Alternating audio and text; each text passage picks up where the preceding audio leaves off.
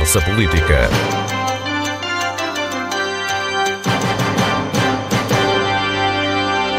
Tarde. A região prepara-se para introduzir alterações no modelo de transportes terrestres. O secretário da Economia chama-lhe revolução e as mudanças implicam um conjunto, um concurso público internacional, mudanças no sistema de bilhetes e alterações na rede. É um dos assuntos nas mãos da Secretaria da Economia, cujo titular, Rui Barreto, é também líder do CDS e o convidado desta conversa política de hoje. Bem-vindo, Sr. Secretário Regional. Muito obrigado. O que é que vai mudar na rotina diária do ponto de vista de um utilizador dos transportes públicos da Madeira? Bem, bom dia, muito obrigado pelo convite. Eh, é de facto uma revolução e é assim que o classifiquei, porque o transporte coletivo de passageiros na região autónoma da Madeira vai mudar eh, consideravelmente. Nós temos eh, hoje cinco operadores na região e, por obrigações da União Europeia, os operadores privados que atuam no transporte têm que ser alvo de um concurso público internacional. E por isso é que o Governo está a preparar já submeteu a Autoridade de Mobilidade e Transportes o caderno de encargos que mereceu parecer eh, favorável e vai lançar o concurso eh, em breve. O concurso é para, um, a Horários do Funchal manter-se-á como operador interno, ou seja, mantém uh, o transporte coletivo na cidade do Funchal, no Conselho do Funchal, e depois dividir-se-á em dois lotes, um lote a oeste e um lote a leste, onde se inclui o Porto Santo o objetivo é uma integração total das redes, com um sistema interno de controle do transporte, um bilhete único para poder uh, se deslocar ao longo da ilha, com uma transformação muito significativa na bilhética, portanto, no, nos bilhetes, com uh, os terminais de passageiros nas paragens dos autocarros, com informação em tempo útil, uh, com aplicações a saber quando o autocarro chega, qual a distância, qual o tempo, ou seja, eh, numa renovação também da própria frota, uma frota eh, muito mais recente, mais moderna, mais confortável e com informação permanente ao utilizador, diria que, em suma, eh, nós vamos ter na Madeira o melhor que existe na Europa em termos de transporte coletivo de passageiros. Vai ser cada vez mais interessante usar os transportes públicos, mais confortável e mais eficiente, e, portanto, eu acho que isso vai introduzir mudanças muito significativas e um, um incremento do negócio, sendo certo que o Governo também, a nível dos preços, introduziu ano passado e manter-se-á este ano também uma redução muito significativa, com já 30 euros no Funchal e 40 euros para o transporte Estamos a falar dos espaços. no espaço, o que é de facto um incentivo Portanto, muito na forte. prática vamos ter três operadores de transporte terrestre. É isso que vai resultar é isso, deste é isso, concurso. É isso. Um no é... Funchal, outro a oeste e outro a leste. O oeste e o leste e a costa norte fica em qual dessas, dessas divisões? Portanto, há um lote uh, a leste em que será incluído Santa Cruz, uh, Machico uh, e Santana e também o Porto Santo, e depois outro lote a oeste, onde abarcará os conselhos a leste e também alguns conselhos a norte.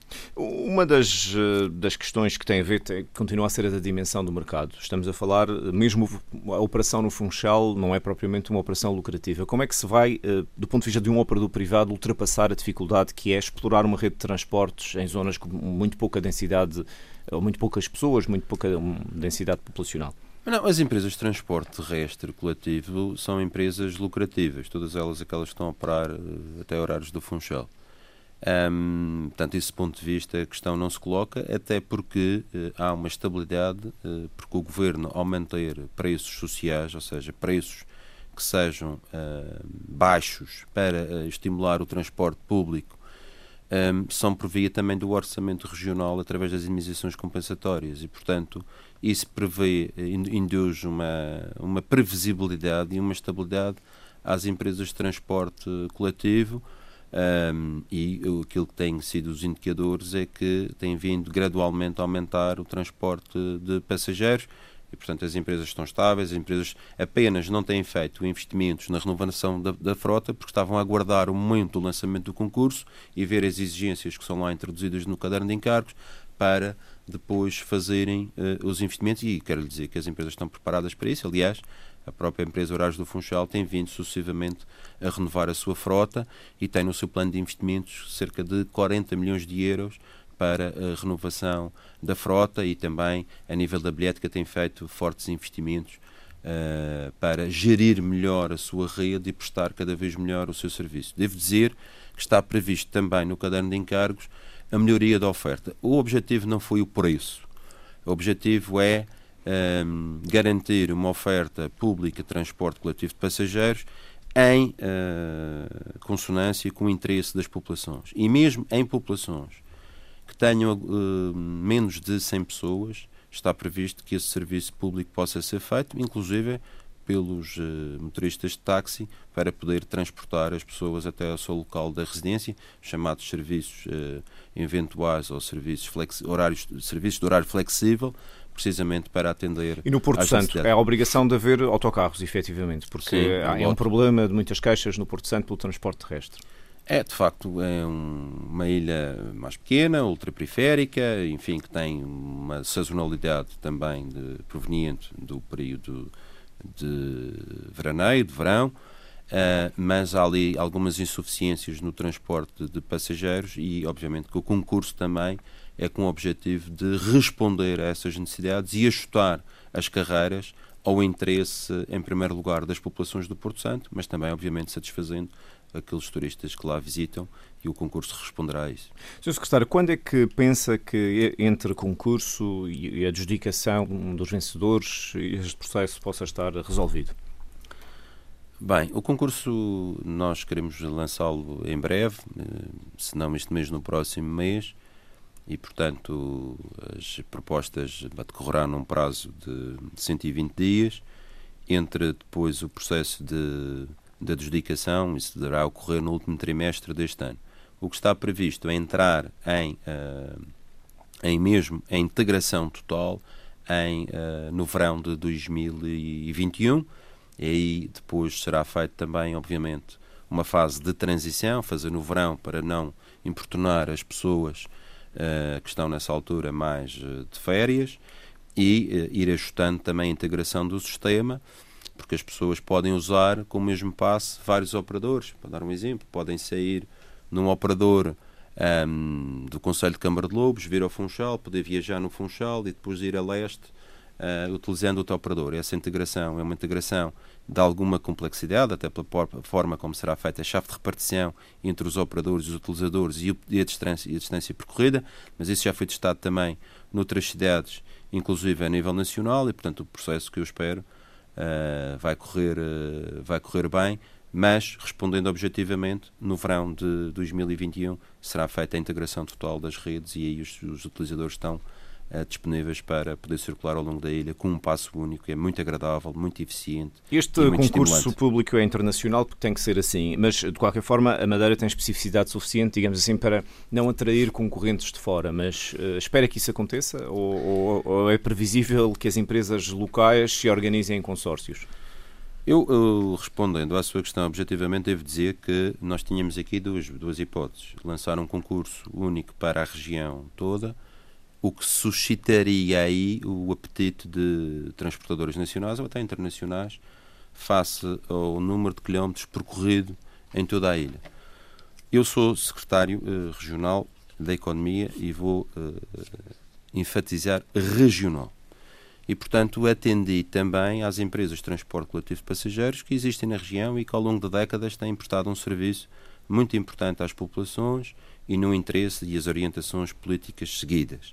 E, portanto, entendemos que, uh, e também à luz da lei comunitária, que nós devemos, nos concursos, uh, proteger, de certa forma, aqueles que são os operadores mais pequenos. E, portanto, havendo a possibilidade de dividir o concurso em dois lotes, nós não deixamos de o fazer, sendo que até quem concorre a um lote não concorre a outro, precisamente para uh, salvaguardar uh, o interesse regional e as empresas que têm bem feito, e eu reconheço, têm feito um trabalho muito importante na, no, no, transporte Como é que se de passageiros vai... e esse também foi um dos aspectos que pesou na decisão e no caderno de encargos. O que, é que diz o caderno de encargos sobre a idade média das frotas? Porque é reconhecido que a idade média das frotas dessas companhias, eh, há, há diferenças entre elas, mas não é exatamente nova.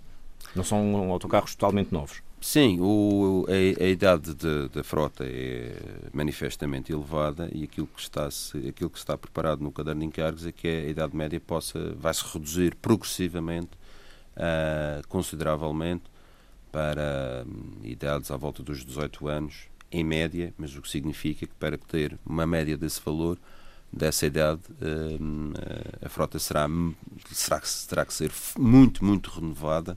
E, há e é preciso atender que este concurso, como vai vigorar esta concessão um, durante 11 anos, portanto até 2032, é preciso também atender que este esforço terá que ser feito um esforço gradual para não colocar em causa e a sustentabilidade das empresas e dos operadores e podermos fazer essa renovação de forma gradual, sustentada, mas devo dizer que a frota vai se renovar uh, muito consideravelmente e vai baixar a idade Há média. Há apoios para isso, para essa renovação, uh, que o Governo possa fazer alguma coisa por isso ou isso depende inteiramente dos operadores?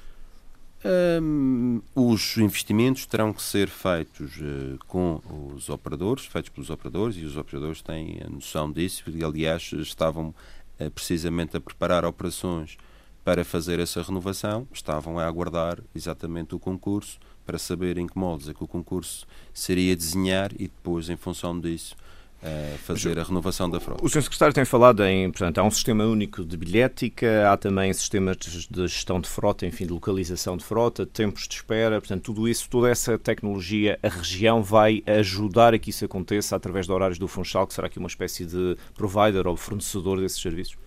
Horários do Funchal tem feito investimentos muito significativos na, na, no controle e na gestão das redes e na, na bilhética e julgo que esse know-how deve ser aproveitado.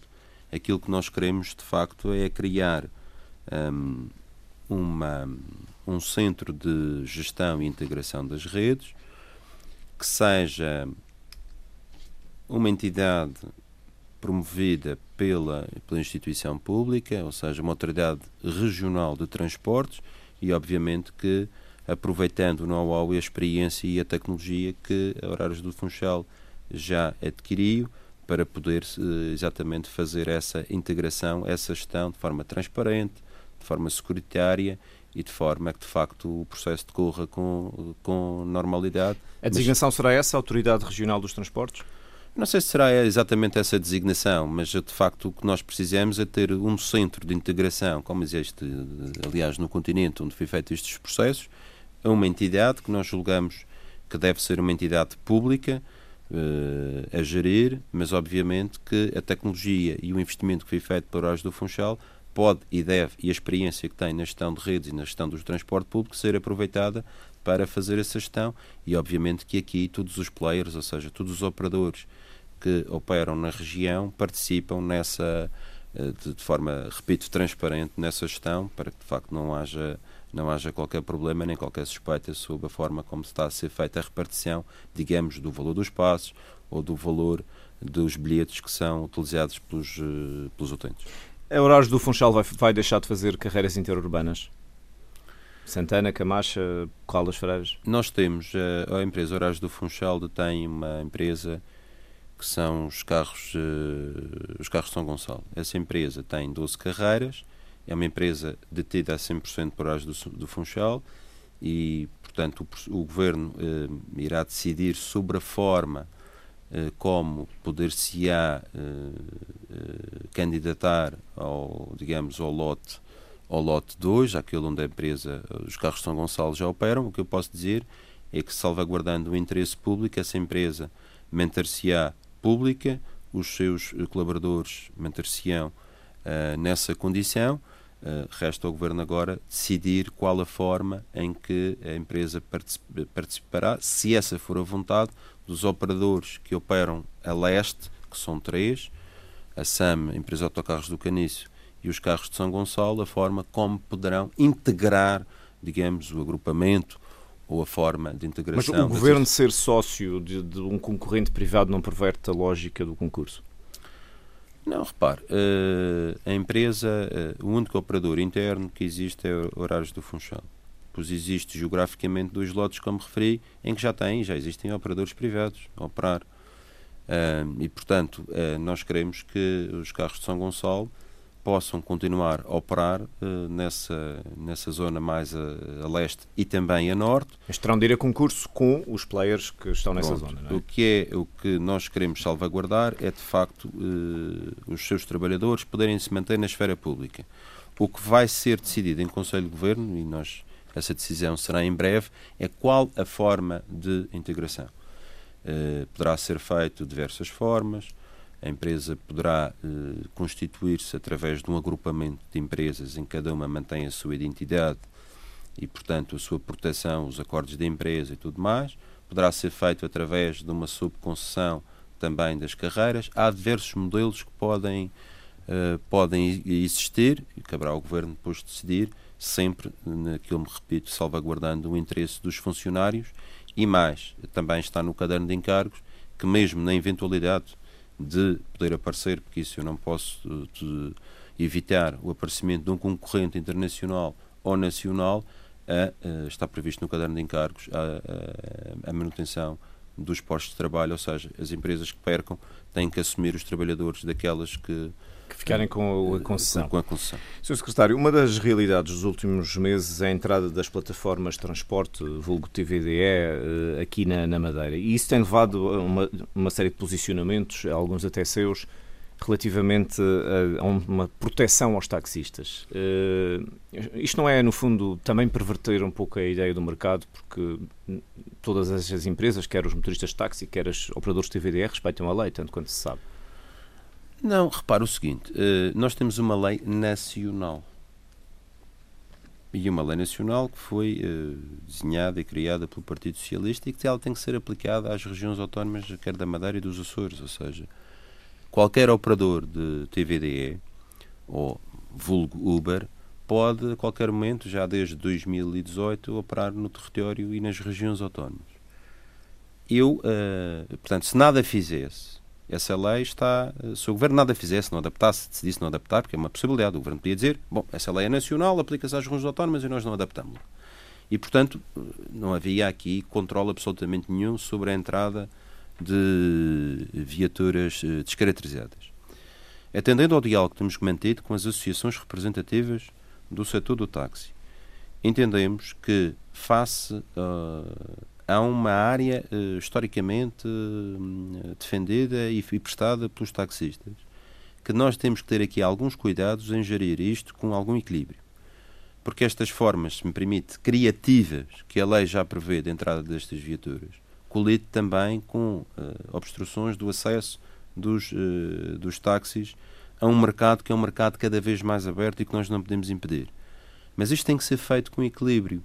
E eu julgo que a forma uh, que o governo encontrou de gerir isto com equilíbrio é não vedar, porque isso é uma impossibilidade, a entrada do, das viaturas descaracterizadas para operar na Madeira, mas garantir também alguma proteção aos uh, industriais de táxi, aos profissionais de táxi, que têm que se adaptar a estas novas formas dinâmicas que existem no mercado, mas também não levar a que essa entrada das viaturas descaracterizadas destruam o setor. E o que o é Governo está a fazer é, ao contrário do que alguns agentes partidários e económicos estão a tentar passar, o que o Governo está a fazer não é destruir o setor do táxi porque isso o governo não faria absolutamente nada. Se o governo não fizesse absolutamente nada, estava a permitir de facto Mas o que é que uma o entrada está massiva. a fazer para que o setor vou... do táxi se adapte à realidade porque dos tempos se existe, modernos? Há uma questão que eu coloco. Se existe contingente para os táxis, porquê que não existe ou não deve existir contingente para uh, os Ubers. Os números que se têm falado não são mais... realistas, uh, ou seja, aparentemente são muito poucas viaturas TVDE, Uber uh, permitidas. Não, assim, está absolutamente,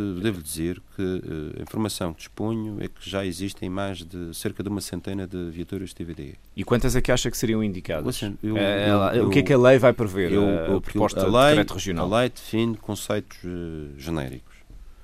Eu acho que considero, nós introduzimos na adaptação à lei, Primeiro, que as, eh, as, as, eh, as comissões que são prestadas, são pagas pelos, eh, pelos operadores de TVDE, que no caso nacional vão para o Instituto de Mobilidade e Transportes, devem ficar, a operação feita na Madeira deve ficar na Madeira e essa receita deve ser da DRET, que por sua vez é disponibilizada para um fundo de compensação para os, para os, para os industriais de táxi. Se não adaptássemos essa verba e, e para nível nacional. Segundo, adequar o plano de formação de motoristas, que é muito mais exigente para os motoristas de táxi do que é para os motoristas de Uber, e eu não entendo, francamente, porque é que isso possa acontecer. Terceiro, eh, nós introduzimos, introduzimos uma forma de vedar o acesso a serviços turísticos parte dos, dos, dos TVDs, porque julgo que não faz sentido se a filosofia é levar ponto a ponto, não é fazer circuitos ao longo da ilha. E depois, se existe contingentes para os táxis, nós entendemos que também esse contingente deve ser, deve ser fixado. Até porque, repare, quando entrou os TVDs a nível nacional, nós estávamos num ciclo de uh, recuperação económica e um crescimento avassalador dos turistas em Portugal. E, portanto, esse processo, que ainda assim foi de protestos, de bloqueios, de grande contestação pública, foi feito num momento de crescimento em que se acomodou tudo. Nós estamos hoje aqui num cenário, na região autónoma da Madeira, em que, por força de um conjunto de circunstâncias e de especificidades próprias, e atendendo também à circunstância de termos hoje a possibilidade de uma pandemia, de uma retração económica. E, portanto, nós temos que gerir isto com algum equilíbrio, em coexistência entre os industriais de táxi e os TVDEs, mas que a proliferação descontrolada e a entrada de TVDEs possam gerar uma situação de descontrole em que ninguém que é que ganha dinheiro, em que ninguém ganha dinheiro. Agora, o que é que ele dizer é o Para seguinte, estimular os, os motoristas de táxi é a se modernizar, o governo ainda não tomou uma decisão de adaptar e tinha que o fazer. O diploma está no Parlamento. E, portanto, o diploma está no Parlamento, vão ser ouvidas um conjunto de entidades representativas dos diversos interesses, quer das TVDs, quer dos industriais de táxi, não só para aparecer, mas julgo que existe a possibilidade também de poderem ser escutados no Parlamento, e em função daquilo que for, todos os interesses, a, a proposta que o Governo levou ao Parlamento é passível de, de, de alteração, de sugestões. Uh, agora, o que o Governo decidiu e bem, do meu ponto de vista, foi nós queremos adaptar a lei nacional, porque se não adaptássemos era um descontrole total e uh, fazer. Mas ainda não respondeu à minha questão. Há aqui um problema de antiguidade da frota de táxis, que, no entanto, a lei na Madeira permite que a frota seja mais envelhecida. Existem notórias dificuldades no setor de alguma adaptação à modernidade. Também não há, provavelmente, um estímulo público para que uh, esse setor se possa adaptar? O que é que o Governo pode fazer para isto? É, os, os, Sem ser limitar, digamos assim, ou criar regras? perceber que a partir do momento em que existe o transporte particular de passageiros por estes tipos de viaturas, em que não existe um preço à entrada, não é chamada bandeirada, um suplemento para o transporte de malas na, nas bagageiras das viaturas, e uma plataforma em que se muda completamente toda a lógica de recolher um, um, um, passageiro, em que já não é preciso ir à praça, eu tenho uma plataforma e o, e o, e o motorista vem ter ao meu encontro. É preciso perceber e é preciso também se adaptarem. E eu acho que, por isso é que tenho transmitido ao setor, a terem, usarem rapidamente a plataforma para poderem ter os mesmos instrumentos que os TVDEs para poderem serem mais competitivos no, no, no, no mercado e, e, usarem os mesmos meios para poderem ir ao encontro dos clientes. Eu julgo que isso aí, uh, isso também parte muito das associações representativas do táxi perceberem o que é que está a acontecer no mundo, o que é que está a acontecer através desta lei e, quanto mais rápido quanto possível, também uh, poderem se adaptar a estes meios para poderem jogar, uh, obviamente, com as mesmas armas e julgo que eles poderão ser complementares mas, obviamente, que as questões de acesso ao exercício desta atividade é muito mais facilitada para as viaturas descaracterizadas do que para os, os motoristas Doutor de táxi. E isto não parece muito equitativo. E por isso é preciso. Por isso é que existe a lei que está em discussão. Pronto, existe em discussão para criar Doutor situações de equilíbrio. A Investe Madeira passou recentemente à agência de promoção. O que é que pretende a região? Que tipo de investimento que se pretende captar para a Madeira através deste mecanismo? Bem, nós vivemos num mundo cada global e com fronteiras abertas, circulação de pessoas uh, e mercadorias, e uh, nós precisamos de um instrumento ágil, eficiente e com meios para poder uh, não só apoiar as empresas regionais, mas aquelas empresas regionais que, apesar de um mercado interno muito limitativo de 250 mil habitantes, conseguiram gerar através dos seus negócios, da inovação, do empreendedorismo, da, da, da tecnologia, têm capacidade exportativa. E nós precisamos de apoiar essas empresas, nós precisamos estar ao lado delas, nós precisamos de uh, criar, uh, nós não queremos nos intrometer nos negócios, mas poder acompanhá-las lado a lado para que elas possam chegar a outras geografias, outros mercados e aumentar o seu volume de negócios. Isto é muito importante porquê? porque elas têm essa capacidade, têm essa vocação isso protege investimento, eh, eh, emprego à retaguarda e estimula até a criação de emprego. Como é que nós podemos fazer? Através de uma agência em que nós eh, associamos aqui dois parceiros essenciais que é o Centro Internacional de Negócios da Madeira, que é o principal instrumento de captação de investimento direto estrangeiro, e a ACIF, que é a Câmara de Comércio e a Associação Representativa dos Empresários, é mais representativa dos empresários, para quê? Com o seu know-how, para nós não estarmos a correr em pistas separadas, sem prejuízo de elas desenvolverem ou desencadear as suas ações, tem aqui um instrumento que é Investe, que com parceiros certos, numa parceria público-privada, se possa uh, desencadear um conjunto de ações mais eficazes, com o protocolo que nós celebramos com o ICEP, que tem 50 delegações mas, no isso mundo. Isso foi revelado, revelado recentemente. Pronto, mas isto é áreas? é importante para, para, para, enquadrar, para já criar, maior Em que áreas eficácia? é que pensa que a Madeira pode captar investimento ou sequer que pode exportar e o quê? Não, nós temos, uh, repare, nós temos no setor, no setor do, do vinho capacidade para aumentar a nossa capacidade exportativa. Nós estamos, por exemplo, no setor que está em crescendo da produção do rum, margem para nós crescermos. Nós temos uh, capacidade sobre alguns produtos agrícolas de aumentarmos a exportação. Veja o caso da filheira do abacate, da anona, que através da GESBA está a aumentar e a crescer as exportações. E Já estamos com na 5 Madeira. mil toneladas. Nós temos capacidade, vou-lhe repetir, capacidade para exportar mais peixe.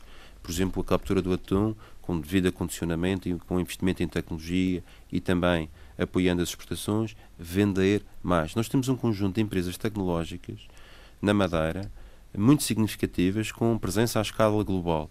E nós temos, através da startup, desenvolvendo um conjunto de ações. Veja o que fizemos agora recentemente com uma iniciativa da Startup Retreat, em que tivemos aqui cerca de duas dezenas de empresas, algumas vão se fixar cá. Nós temos uma parceria muito interessante com a Universidade da Madeira, que está a formar cerca de 70 licenciados em Engenharia Informática, que todos têm uh, emprego e que estão a desenvolver, podem desenvolver uh, atividades à escala global. Repare, apesar de vermos numa ilha o solar ultraperiférica, nós na tecnologia podemos exportar a tecnologia sem é pautas aduaneiras, a autostrada livre, ou seja, a ilha é uma ilha absolutamente... Mas eu o, conceito, o conceito de trabalho está-se a alterar muito. Eu introduzi esta questão nós não da... podemos nós viver na, na, na, Madeira não é limitativo para o desenvolvimento eu introduzi a questão da, da, da, da, economia até porque com uh, o coronavírus agora na ordem do dia, mas também com a iminência quase certa de que não vamos ter ferry na Madeira neste verão, aparentemente nada indica que isso uhum. aconteça, vamos ter um verão difícil. Não, repare, nós estamos numa circunstância absolutamente anormal porque, como é comumente visto todos os dias nos telejornais e na comunicação social e nas decisões que vão sendo tomadas, cancelamento de voos, medidas de protecionismo para conter e, limitar e circunscrever as, as pessoas que estão infectadas. Nós temos o anúncio da TAP que vai cancelar mil voos, nós temos companhias aéreas que vão parar uh, o transporte Portanto, aéreo. E com isso, com nós perturbação temos... no transporte aéreo, não havendo o ferry que aparentemente repare, tá bem, mas isso é uma variável, repare, mas isso é uma variável externa que o governo não pode controlar. Aquilo que o governo está a fazer e a estratégia que o governo desenhou é precisamente para estimular ainda mais uh, o crescimento económico, o aumento de, volume de vendas das empresas, criar e simplificar. Ouça, eu vou-lhe dizer, na Secretaria de Economia, uma das medidas que nós estamos a tomar é, nas diversas áreas onde tutelamos, simplificação de processos de reduzir ao máximo a burocracia, eliminar ao máximo taxas e taxinhas, prover os serviços de procedimentos para que o tempo entre a decisão do investimento e a concretização do mesmo seja cada vez mais curto. Há um custo de oportunidade que os empresários pagam entre uma ideia e a sua concretização. Uh, projetos de investimento, o governo leva ao Conselho de Governo.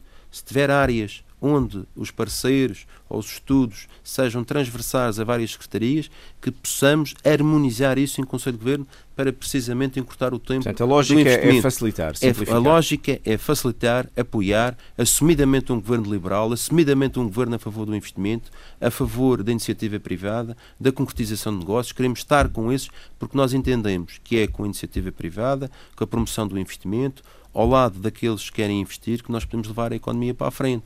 Agora, uh, Paulo Santos, com toda a franqueza, esta circunstância que está a ocorrer à escala global do uh, vírus do Covid-19, do coronavírus, como é assim, uh, está de facto, vai de facto levar a uma retração, como está a ser previsto, da economia, mas o governo não baixa os braços e todos os dias estamos a trabalhar para que esses efeitos sejam ao máximo minimizados e que esta circunstância seja o mais passageira possível para podermos retomar a atividade.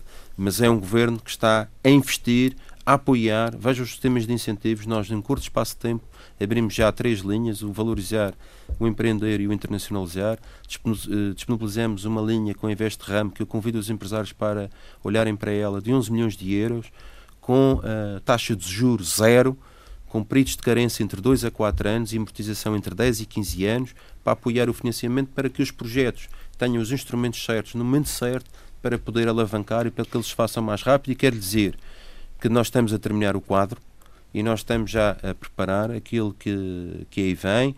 Uh, vamos, uh, apesar de não haver ainda orçamento. Uh, apesar de não haver ainda orçamento, porque, enfim, isso é um acordo entre o Estado português e espero que o governo português também se empenhe, mas num quadro dos países da União, para que, de facto, consigamos aqui, pelo menos para as RUP, manter a linha dos apoio. apoios que tem feito, mas o governo está a usar tudo ao seu dispor para que nada falta a quem precisa. perguntar ao líder do CDS, agora no tempo que nos resta, como é que está a saúde da coligação PSD-CDS? Eu devo lhe dizer, com toda a franqueza, eu acho, considero, e é o balanço que faço, globalmente houve, está a existir um muito bom entrosamento entre dois partidos. Isto é uma experiência nova. Nunca existiu um governo de coligação em 43 anos da fundação da autonomia e da democracia na Madeira. E do seu ponto de vista está a correr bem? É uma experiência nova e está a correr bem. O entrosamento entre dois partidos que têm identidades diferentes, que têm, pensam, não pensam necessariamente igual sobre diversas matérias, mas que globalmente integraram-se e definiram um acordo político. Então um o problema da saúde é um problema Repare, excepcional. Deixe-me só concluir. E que estão a governar em todas as áreas. Nós estamos a governar de facto. Não há um problema de uh, falta de governação ou de um desentendimento profundo que ponha em causa o normal, normal funcionamento. Nós estamos todos os dias a trabalhar, todos os dias, eh, no roteiro da economia, Agora, com o Agora, onde repare, é que encaixa esta questão da saúde? Um problema. o tempo vai passando e eu tenho de ir interrompendo e fazendo com perguntas. Certeza, com certeza. Nós temos, uh, ao longo, não é de agora, mas nos últimos tempos, tido alguma, um ambiente de alguma conflitualidade, uh, de alguma crispação na área da, na área da saúde. O CDS uh, eh, fez um acordo do governo em que deu contributos para o programa de governo e deu contributos para fazer uma alteração estrutural e funcional do Cesarame que possibilite o quê? Aumentar os resultados. Uh, há muitas pessoas que estão, uh, de facto, a necessitar de outro tipo de cuidados hospitalares, porque a rede de cuidados primários eu acho que funciona muito bem nas chamadas de lista de espera. E, portanto, nós temos que fazer, introduzir reformas. Nós bem, introduzir... Eu peço que não se desvie da questão política pura que estamos agora a falar. E nós demos esse contributo. O Dr. Mário Pereira foi, eh, durante algum tempo, pouco tempo, diretor clínico. Enfrentou uma contestação eh, dos médicos, de alguns médicos, que, em alguns casos, essa contestação levou a que a ameaças eh, na escala do serviço de urgência. E isso é, de facto, de facto problemático, porque o nosso principal objetivo é, de facto, servir as populações. E esta, esta resistência estava, um, com o passar do tempo, a introduzir uh, distúrbios que poderiam levar a que a oferta e os serviços que estavam a ser prestados aos utentes se deteriorassem. Então, Mário Pereira, a quem eu reconheço enormes capacidades e foi, é um excelente cirurgião, tudo fez em diálogo com os, eh, com os profissionais de saúde e com as instituições para que, de facto, a prossecução do programa e a sua implementação fossem levadas ao vento. Mas houve, Levou algumas resistências mas, mas... e essas resistências punham em causa Uh, funcionamento de algumas áreas de especialidade, que ele considera gestão... que isso é essencial para ele poder exercer Mas na gestão política deste processo, e é disso que estamos aqui a falar, houve ou não houve precipitações? O facto do próprio Mário Pereira ter aceitado o lugar quando se percebia que era uma personalidade controversa por natureza não, e, por, um e prática eu, política. Houve aqui um aspecto que eu já referi que eu acho que não correu bem não correu bem porque um, é natural, é normal, seja aqui na Noruega, na França e na Itália, em governos de coligação, e há muitos governos de coligação na Europa, que obviamente entre dois partidos hajam uh, pessoas de uma área e de outra. Aliás, eu não seria secretário de Economia se não houvesse, se não houvesse um governo de. Mas é normal levar isso a um ponto de escolher uma Agora, direção clínica, decidir... Não, decisão são cargos decisão. técnicos uh, do, do, do, do Ribeiro. Não, repare. Ou é um cargo político, a direção política? Não, a direção é um cargo técnico. Mas a nomeação, quem propõe o diretor clínico é o Presidente do César Amo. O Presidente do César Amo é escolhido por quem? Pelo Governo. Quem nomeia é o Secretário Regional da, da, da Saúde, que é escolhido por quem? Pelo Governo. E, portanto, ah, vamos também, também desmistificar aqui algumas coisas e alguns puritanismos que achamos que isto é tudo técnico no, no, no hospital e não é nada político. Então eu pergunto, a, a, a persecução, a implementação do programa de governo na área da saúde, que foi apresentado no Parlamento, não tem que ter pessoas alinhadas com o programa para a sua implementação. Mas foi claro, ou não foi um ter, erro, um erro? E não voltamos aqui Mário outra vez Pereira à política. ter aceitado foi ou não foi um erro? Não, o que eu acho que foi aqui um erro foi, de facto, uh, não sei se voluntário ou, involuntariamente, uh, sair na comunicação social médicos para determinadas áreas de especialidade rotulados como sendo do CDS ou do PSD, ou no caso mais em particular do CDS. Acho que isso é um, é um erro, acho que isso foi um erro, acho que isso não devia ter acontecido, acho que isso desprotege um, as próprias pessoas e induz uma ideia de facto de de que existe aqui acordos para este ou, ou aquele. Eu devo dizer uma coisa com toda a franqueza. Eu na Secretaria que eu tutelo, eu reconduzi muita gente que é filiada no PSD. Portanto, e o não CDS fiz. não preencheu a cota de lugares que estava definido. Oh, Paulo Santos, eu não o fiz. Repare, eu estou para governar em nome dos madeirenses. Eu não estou aqui para colocar, desculpe lá, o autocarro dos militantes do, do, do CD. Mas também nós temos pessoas competentes. E nós temos de ter pessoas em diversas áreas com confiança política para levar ao vento. Agora, quero dizer é... uma coisa, não fiz purgas, não fizemos perseguições, não fizemos nada. Ouça, nós estamos a escolher, eu reconduzi muita gente, que eu não quero saber até a filiação.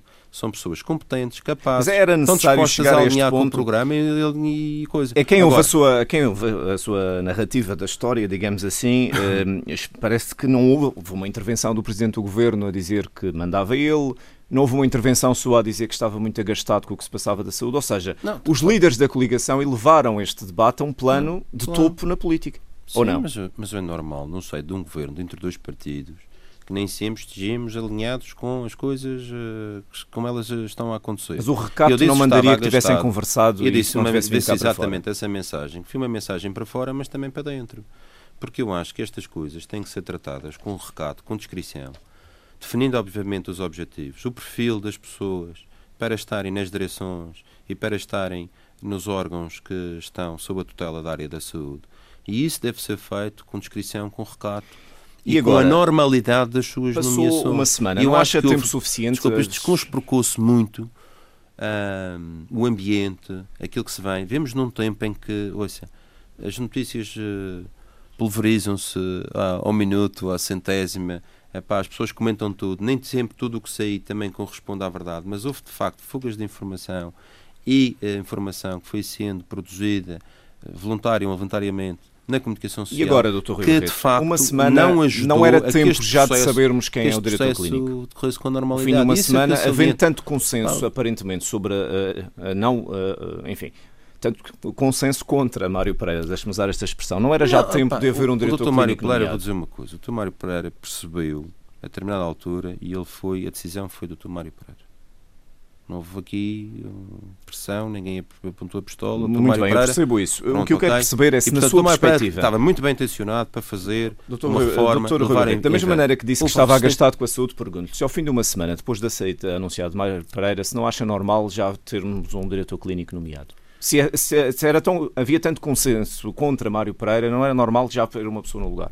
Não, mas o governo, repare, uh, o governo, o Sr. Presidente do Governo disse que a nomeação ou a indicação será feita muito brevemente. Mas brevemente, há uma eu, semana já dizia sei, isso, ainda uh, hoje. O que eu pergunto é se o tempo é razoável ou não, na sua opinião. Estou, estou a perguntar ao líder do CDS, portanto, não está eu, eu vinculado acho, à hierarquia sim, mas do estamos governo. alinhados em relação a isso. Eu acho, já disse várias vezes e repito, que este processo tem que entrar numa rota de normalização rapidamente. Agora, repare, nós temos uh, um conjunto de, de, de, de, médicos que pediram reuniões, têm pedido reuniões com o Governo e o Governo tem estado Portanto, sempre acha bem ouvi-los primeiro antes de anunciar uma Não, decisão? Eu acho que tem que ser feito. A decisão é sempre, uh, é sempre uh, do Governo, mas, obviamente, que têm que ser, têm que ser ouvidos os profissionais de saúde e perceber, em função do perfil e das políticas que nós queremos implementar, escolher os melhores e serem aqueles que vão eh, ser nomeados para as direções de serviços de especialidade e para a direção clínica que mereçam o consenso, porque eu acho que o principal objetivo é servir. E, portanto, tem que haver normalidade, previsibilidade e responder de facto ao programa e responder com resultados eu não acho que uma semana seja demasiado tempo, até porque o Governo também já o disse, vai uh, fazer as indicações muito em breve e irá fazê-lo com certeza, mas fazê-lo de forma prudencial e ouvindo sempre Vou apelar ao seu poder de síntese, estamos mesmo no fim. Uh, considera ou não que a sua ida para o Governo fragilizou uh, o seu papel como líder do CDS? Não acho que tenha fragilizado, mas percebo a sua questão. Nós, eh, para nós e para mim em particular, é uma experiência nova, muito exigente do ponto de vista da função de cariz executivo. E, portanto, eu primeiro, eh, quer eu, quer o Dr. Teófilo Cunha, que estamos, que, secretário do Mar e das Pescas, estamos em funções executivas, é muito exigente, até porque nós devemos criar secretarias novas do ponto de vista estrutural e das pessoas e da dinâmica para conseguir levar portanto, em esse tinha que ser o foco E, portanto, agora. nós tínhamos que ser o foco. Se nós falhássemos aí, estávamos a falhar. Mas, eu próprio, como líder do CDS. Mas isso permitia ou não que José Manuel Rodrigues acho, aparecesse acho, aqui? Eu tenho que fazer esta questão, estamos mesmo no fim. Sim que José Manuel Rodrigues aparecesse aqui como uma voz do CDS, que é muitas vezes acusado de ter eh, condicionado, eh, intervido em processos relacionados com nomeações e relacionados com todo este entendimento entre o PSD e o CDS? Não, o José Manuel Rodrigues é presidente do Parlamento. Não está em funções executivas, é presidente do Parlamento. É mas, é dirigente, mas é dirigente do CDS. E, portanto, ninguém está inibido ao coartado de, de emitir as suas opiniões ou de participar em processos em que, obviamente, envolvam os dois partidos. Mas não admito isso, que isso, a dada altura, gerou a ideia de que havia não, duas cabeças no CDS não, a negociar? Isso é, eu acho que isso, isso não existe entre nós. Existe muitas vezes a intenção de, alguns, eh, de alguma comunicação social querer, de forma criativa, passar essa ideia para criar divisões internas. A questão é muito clara começou logo por. Eu sou o líder do CDS, tenho essas, eh, essas funções e o Zé Manuel dele tem as dele eh, de forma, forma de, que estão definidas no, nos estatutos e que são muito claras. Agora, uh, somos dirigentes do partido e temos a possibilidade de sempre emitir as nossas opiniões, temos estilos diferentes. Eu considero que em matérias desta natureza, com sensibilidade, nós devemos de ter maior recato, discrição. Muitas vezes é preciso gerir bem os silêncios, gerir bem e proteger as pessoas, não adensar muitas vezes o, uh, as questões que estão a ser que estão a ser dirimidas, mas as coisas estão muito claras, as coisas estão a correr bem e eu devo dizer que após estes primeiros quase seis meses que uh, não tenho descurado o partido, tenho dito ao partido que entendam que nesta primeira fase era importante marcar bem o ritmo e marcar bem a nossa entrada no Executivo, que é profundamente exigente e que as pessoas não perdoariam se eu tivesse mais no partido e pouco tecado à governação. E agora vai olhar também para o partido. E agora vou olhar. E quando aconselha recato, esse conselho vai para Manuel Rodrigues também? Não, não, o recato é para todos.